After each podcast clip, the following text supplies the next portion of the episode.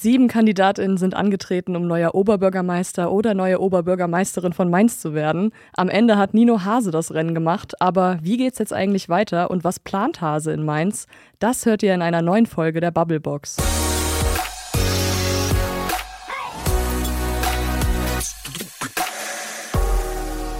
Hallo, schön, dass ihr wieder eingeschaltet habt. Ich bin Xenia und ich habe heute die stellvertretende Leiterin der Mainzer Lokalredaktion, Maike Hessedens, zu Gast. Hallo Maike. Hallo. Es war ja ein sehr spannender Wahlkampf, den am Ende Nino Hase gewonnen hat. 63,6 Prozent der Stimmen konnte er in der Stichwahl für sich holen. Und du hast den Wahlkampf ja durch viele Artikel, Interviews, Gespräche eng begleitet. Findest du, dass das Ergebnis so absehbar war? Also Ganz zu Beginn des Wahlkampfs war es sicher nicht absehbar. Das war ja ähm, sehr kurzfristig diese Nachricht, dass Michael Ebling ins Innenministerium wechselt. Und die ersten, die sich dann gemeldet haben, dass sie antreten, waren ja Manuela Matz und Nino Hase. Und alle anderen Kandidaten, also Mareike von Jungenfeld, Martin Malcherek, Marc Engelmann, Christian Viering und Lukas Haker, kamen ja dann erst so in den nächsten Wochen nach und nach dazu. Mhm. Und bevor man überhaupt wusste, wer alles ins Rennen geht, glaube ich, war das Rennen völlig offen. Im Verlauf des Wahlkampfs Wahlkampfs hat man dann schon gemerkt, dass Nino Hase sich sehr gut verkauft im Vergleich zu den anderen Kandidaten. Und ähm, trotzdem war es nicht absehbar. Es war, ich glaube, viele hatten gedacht, dass der erste Wahlgang deutlich knapper ausgeht, aber da war es dann natürlich schon sehr deutlich mit ähm, über 40 Prozent im ersten Wahlgang. Trotzdem war es nicht sicher, auch für die Stichwahl, weil was Christian Viering dann immer wieder gesagt hat, ähm, die übergroße Mehrheit hat Nino Hase nicht gewählt. 60 Prozent hatten jemand anderen gewählt im ersten Wahlgang und die mussten sich ja jetzt nur neu entscheiden. Deswegen war es natürlich offen. Trotzdem war die Stimmung in der Stadt relativ klar für Nino Hase. Also man kann schon sagen, einfach vom Gefühl her war es dann am Ende doch sehr absehbar, dass es so ausgeht. Ja, auch zum Thema Verkaufen, was du gerade genannt hast, er hat sich ja auch auf Social Media zum Beispiel sehr gut verkauft. Ich habe einige Videos auf TikTok von ihm gesehen und bei anderen Kandidaten, die haben gefühlt gerade erst mal mit Instagram angefangen. Ne? Das ist wahrscheinlich auch ein, ein, Hebel so. Insgesamt hatten die Kandidatinnen aber ja teilweise auch sehr ähnliche Positionen. Was glaubst du, wie sich Hase von den anderen absetzen konnte? Ja, in der Tat, es war wirklich kein Wahlkampf der großen Konfrontationen. Also viele hatten ähnliche Positionen, deswegen war es für die Wähler, glaube ich, auch dann am Ende wirklich schwer, sich für einen zu entscheiden. Was Nino Hase anders gemacht hat, er hat einen wahnsinnig guten professionellen Wahlkampf hingelegt. Also er hat sich sehr, sehr gut verkauft. Er war präsenter als alle anderen, sowohl bei Veranstaltungen, bei Demonstrationen, bei anderweitigen, bei, sogar bei Beisetzungen, überall ist er aufgetaucht hat sich wahnsinnig gut vorbereitet auf seine Termine, hatte ein riesen Wahlkampfteam um sich herum, hat vor jedem Podium sich genau auf die Themen, die dort angesprochen werden, vorbereitet, hat überall ein sehr professionelles Auftreten hingelegt und was du eben auch schon gesagt hast, er hatte natürlich auch Social Media für sich entdeckt. Er war auf allen Kanälen präsent, hat morgens um sieben oder 7.45 Uhr schon so einen Podcast oder eine, eine ähm, ein Video Interview gemacht, hat sich da vorgestellt, hat jeden Tag gesagt, was er am Tag davor gemacht hat, was er am nächsten Tag machen wird. Also das war schon sehr, sehr präsent, muss man sagen. Und er hatte natürlich auch den Vorteil, dass er aus dem Bibelturm Bürgerentscheid schon sehr bekannt war und aus dem ersten Wahlkampf damals gegen Michael Ebling. Mhm. mhm. Es ist ja so, dass ein OB zwar viel wollen kann und auch viel versprechen kann im Wahlkampf, aber alleine komplett kann er ja nicht viel bewegen. Also was denkst du, kann ein OB überhaupt bewegen? Wie sieht die Arbeit da so aus? Also es gibt natürlich Felder, wo er selbst entscheiden kann. Also er kann natürlich über gewisse Geldbeträge direkt entscheiden. Er kann auch, was Personal angeht, sehr, sehr viel selbst entscheiden. Ähm, aber das kann man ihm eigentlich nicht raten, alles, was er jetzt entscheiden kann, direkt auch alleine zu entscheiden. Er wird sehr viele Kompromisse auch eingehen müssen. Er wird einen sehr, sehr guten Dialog im Stadtvorstand und auch mit vielen anderen Entscheidern in der Stadt eingehen müssen.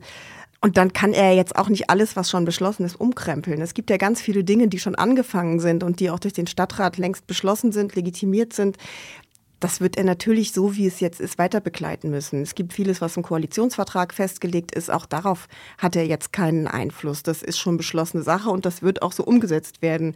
Er kann aber schon Akzente setzen und natürlich auch selbst Themen im Stadtrat einbringen. Das steht ihm natürlich frei. Und was will Nino Hase in Mainz überhaupt bewegen? Also was sind so die Dinge, für die er steht? Sein ganz großes Thema im Wahlkampf war die Bürgerbeteiligung. Das mhm. war ja damals auch der Punkt, mit dem er in Mainz wirklich berühmt geworden ist, mit dem Bibelturm. Da hat er ja alles im Prinzip als, als Wahlkampfführer für die Bibelturmgegner ähm, eigentlich kann man sagen, das bewirkt, dass der Bibelturm am Ende nicht gebaut wurde. Und äh, genau das will er auch weitermachen bei vielen anderen Projekten. Er will immer die Bürger fragen, er will Einwohnerversammlungen einberufen für die ganze Stadt, teilweise auch in den einzelnen Stadtteilen. Er will die Ortsbeiräte viel, viel stärker einbinden. Das war ja unter Michael Ebling ein viel diskutiertes Thema, dass die Ortsbeiräte sich nicht gehört gefühlt haben. Und genau das will er ändern. Er will die Ortsbeiräte hören, er will viel mehr in die Stadtteile hineinhören, auch Stadtteilthemen intensiver beackern, als es wohl bislang der Fall war. Und er hat gesagt, er will die Verwaltung modernisieren, digitalisieren, dafür sorgen, dass die 4000 Menschen in der Stadtverwaltung wieder gerne dort arbeiten. Also er hat seine erste Pressekonferenz gegeben, auch das wieder zum Thema gemacht. Also er möchte natürlich, er kann nicht von heute auf morgen eine Stadtverwaltung mit 4000 Menschen umkrempeln, auch wenn sich das im Wahlkampf äh, mitunter so angehört hat. Er will in vielen langsamen Schritten die Stadtverwaltung digitaler machen, er will sie moderner machen, er will für bessere Arbeitsbedingungen der Angestellten sorgen und will in vielen Bereichen auch Personal aufbauen. Also er hat schon gesagt, unter anderem was das Thema Bauen betrifft, aber in allererster Linie bei den Kitas. Mhm. Ja, es gibt inhaltlich ja viele zentrale Themen in Mainz. Ich würde jetzt aber mal den Klimaschutz herausgreifen, weil es ja eine der besonderen Herausforderungen der nächsten Jahre auch ist. Hm, wie will Nino Hase den angehen? Was hat er da bisher schon so durchblicken lassen? Ein Thema ist bei ihm die Mobilität. Also er hat immer wieder gesagt, er möchte eigentlich weniger Autos in der Stadt. Und zwar vor allem dadurch, dass man auch die, den Parksuchverkehr minimiert, dass er auch die parkenden Autos an den Straßen, sobald es geht, irgendwie in die Parkhäuser verfrachten will. Selbst die Anwohner, die dort parken, sollen in die Parkhäuser. Das soll dann auch mit den stadteigenen Parkhausbetreibenden Gesellschaften geregelt werden, damit dann auf den Straßen mehr Platz ist für alternative Verkehrsformen. Also vor allem für Radfahrer. Auch er ist ja selbst ein großer Fan von E-Scootern. Das ist ein Punkt, den er immer wieder genannt hat. Ähm, dann ja, er hat das Thema Biotech-Standort an der Saarstraße, sieht er kritisch. Mhm. Inwiefern er diesen Beschluss jetzt auch noch rückgängig machen kann, ist die Frage. Aber er hat gesagt, das ist für die Frischluftschneise, gerade für die Innenstadt, sehr wichtig. Und er regt auch an, mehr erneuerbare Energie, gerade auch bei städtischen Liegenschaften, anzubringen und zu verwenden. Also das ist ihm noch zu wenig. Er möchte, dass dort mehr Photovoltaik beispielsweise zum Einsatz kommt, damit auch die städtischen Liegenschaften möglicherweise klimaneutral werden. Jetzt haben wir viel über die Dinge gesprochen, die Nino Hase will, aber was braucht Mainz denn überhaupt? Also was sind jetzt so die Dinge, die in den nächsten Jahren wichtig werden? Was denkst du? Ja, Mainz befindet sich ja wirklich in einer einzigartigen, nie dagewesenen historischen Lage, dass die Stadt so reich ist wie nie zuvor und äh, dass sie eben mit Biontech dieses Unternehmen hier hat, das der Stadt eigentlich alle Möglichkeiten eröffnet. Also das, da geht es zum einen darum, dass man natürlich Gewerbestandort werden möchte, noch mehr werden möchte, als man es jetzt schon ist, Forschungsstandort. Ähm, viele, viele Unternehmen aus der Biotechnik sollen sich hier ansiedeln.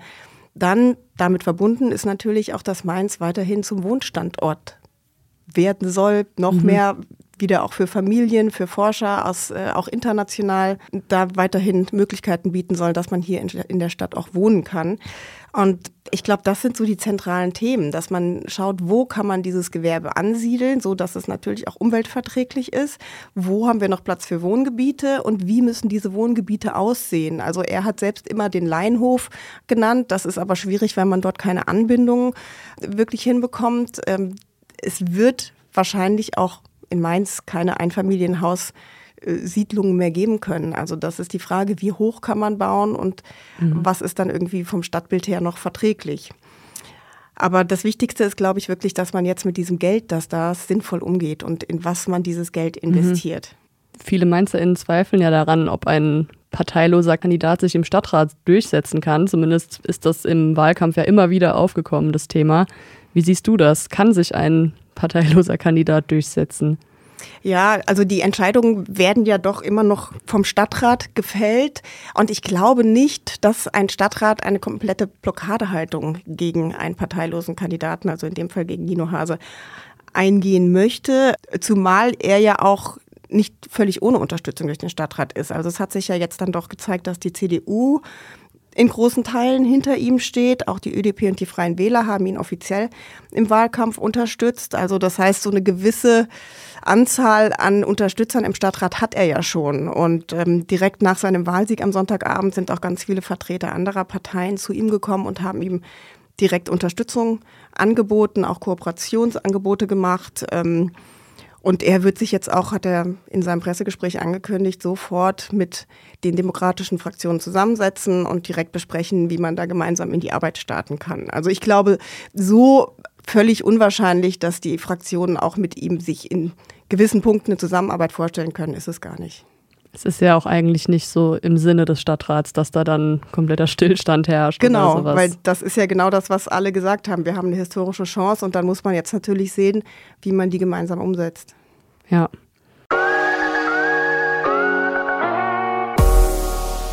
Lass uns das nochmal etwas zusammenfassen, was wir bisher so gesagt haben. Was für einen OB haben wir mit Nino Hase bekommen? Ja, Nino Hase ist, ja, man kann sagen, jung und dynamisch sehr motiviert. Das hat man im Wahlkampf gesehen. Also absolut ehrgeizig, Kämpfertyp. Er, ist, ähm, er arbeitet schon hart dafür, das zu erreichen, was er will. Mhm. Er ist ein Gewinnertyp. Muss man auch sagen, wenn man mal seine Vita anschaut, er hat damals bei Schlag den Raab gewonnen, 2009 war das, glaube ich. Er hat sich damals mit seiner Bürgerinitiative gegen den Bibelturm durchgesetzt und hat es jetzt im zweiten Anlauf sogar geschafft, Oberbürgermeister der Landeshauptstadt Mainz zu werden. Also da gehört schon was dazu. Und ähm, da ist er tatsächlich jemand, der, glaube ich, wenn er sich was in den Kopf gesetzt hat, das dann schon mit harter Arbeit durchzusetzen versucht. Er kann Menschen mitreißen und begeistern und hat auch im Wahlkampf die richtigen Themen gesetzt. Also man muss schon ihm zugestehen, dass er wohl die richtigen Themen getroffen hat. Die Themen, die die Menschen bewegt haben.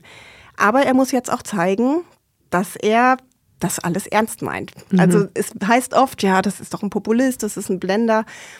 Und dieses Image muss er jetzt natürlich versuchen abzulegen und die Menschen vom Gegenteil zu überzeugen und dass er auch richtig hart arbeiten kann, weil so ein Job des Oberbürgermeisters, das ist dann schon sieben Tage die Woche, zwölf Stunden jeden Tag, wenn das reicht. Also mhm. ich glaube, das muss er jetzt natürlich beweisen, dass er genau das wirklich kann und will. Ja, dann sind wir mal gespannt, wie er sich so schlägt in seiner Amtszeit. Vielen Dank dir für deine Zeit und für deine Antworten. Gerne.